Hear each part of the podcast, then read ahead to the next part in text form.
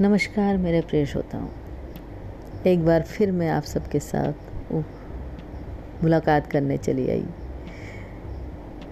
ये उम्मीद करते हुए कि आप सब अपने अपने घरों में स्वस्थ होंगे और सुरक्षित होंगे। एक बार फिर मुझे सौभाग्य मिल रहा है भाई वीरेंद्र सिंह बैस जी की कहानी की आवाज़ को जीने का। यह घटना जयपुर के एक वरिष्ठ डॉक्टर की आप बीती है, जिसने उनका जीवन बदल कर रख दिया।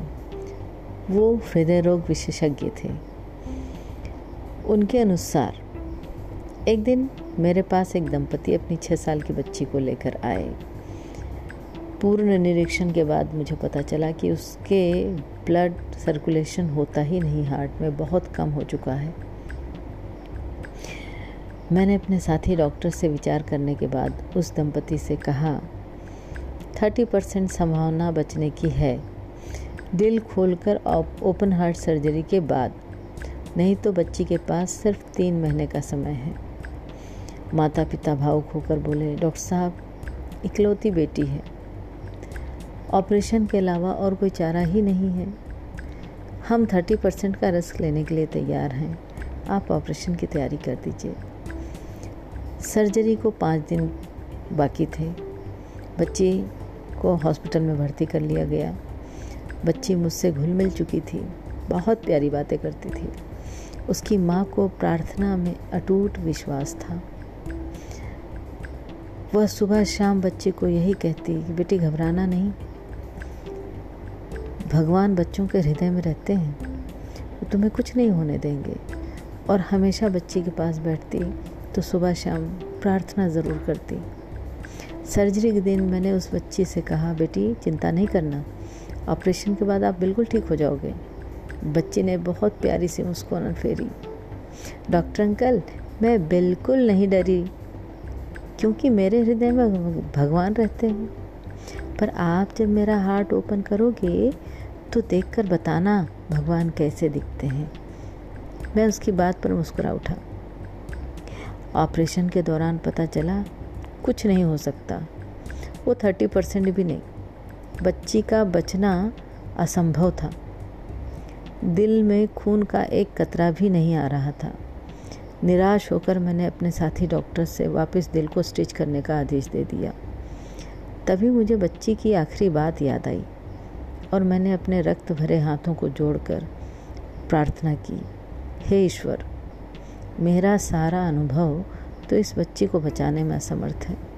पर यदि आप इसके हृदय में विराजमान हो तो आप ही कुछ कीजिए। मेरे आँखों से आँसू टपक पड़े। यह मेरी पहली अश्रुपूर्ण प्रार्थना थी। इसी बीच मेरे जूनियर डॉक्टर ने मुझे कोहनी मारी। मैं चमत्कार में विश्वास नहीं करता था, पर मैं स्तब्ध हो गया। यह देखकर कि दिल में रक्त संचार फिर से शुरू हो गया। मेरे साठ साल के जीवन काल में ऐसा पहली बार हुआ था।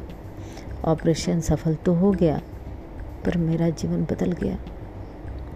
होश आने पर मैंने बच्ची से कहा, बेटा, हृदय में भगवान दिखे दिखे नहीं, पर यह अनुभव हो गया कि वे हृदय में मौजूद हर पल रहते हैं। इस घटना के बाद मैंने अपने ऑपरेशन थिएटर में प्रार्थना का नियम निभाना शुरू किया। और यह मैं अनुरोध करता हूँ कि सभी को अपने बच्चों में प्रार्थना का संस्कार डालना चाहिए। मेरे प्यारे श्रोताओं, ये उन डॉक्टर का ही कहना या भाई वीरेंद्र सिंह का ही कहना नहीं है। ये मेरा भी कहना है, हमारे ग्लोबल गाइड, हमारे स्पिरिचुअल गाइड कमलेश दास जी भी कहते हैं कि अगर किसी ने प्रार्थना की और प्रार्थना करते हुए उनका मन भावुक हो गया, आँखों से आँसू टपक पड़े, वो उसी वक्त कबूल होने वाली प्रार्थना होती है, क्योंकि वो दिल से निकलती है और सच बात है, मोको कहाँ ढूंढे रे बंदे मैं तो तेरे पास में। ये जो कहा गया है ये सच है कि हृदय में ईश्वर विद्यमान होते हैं। आप सब बहुत ही धैर्यवान श्रोता है।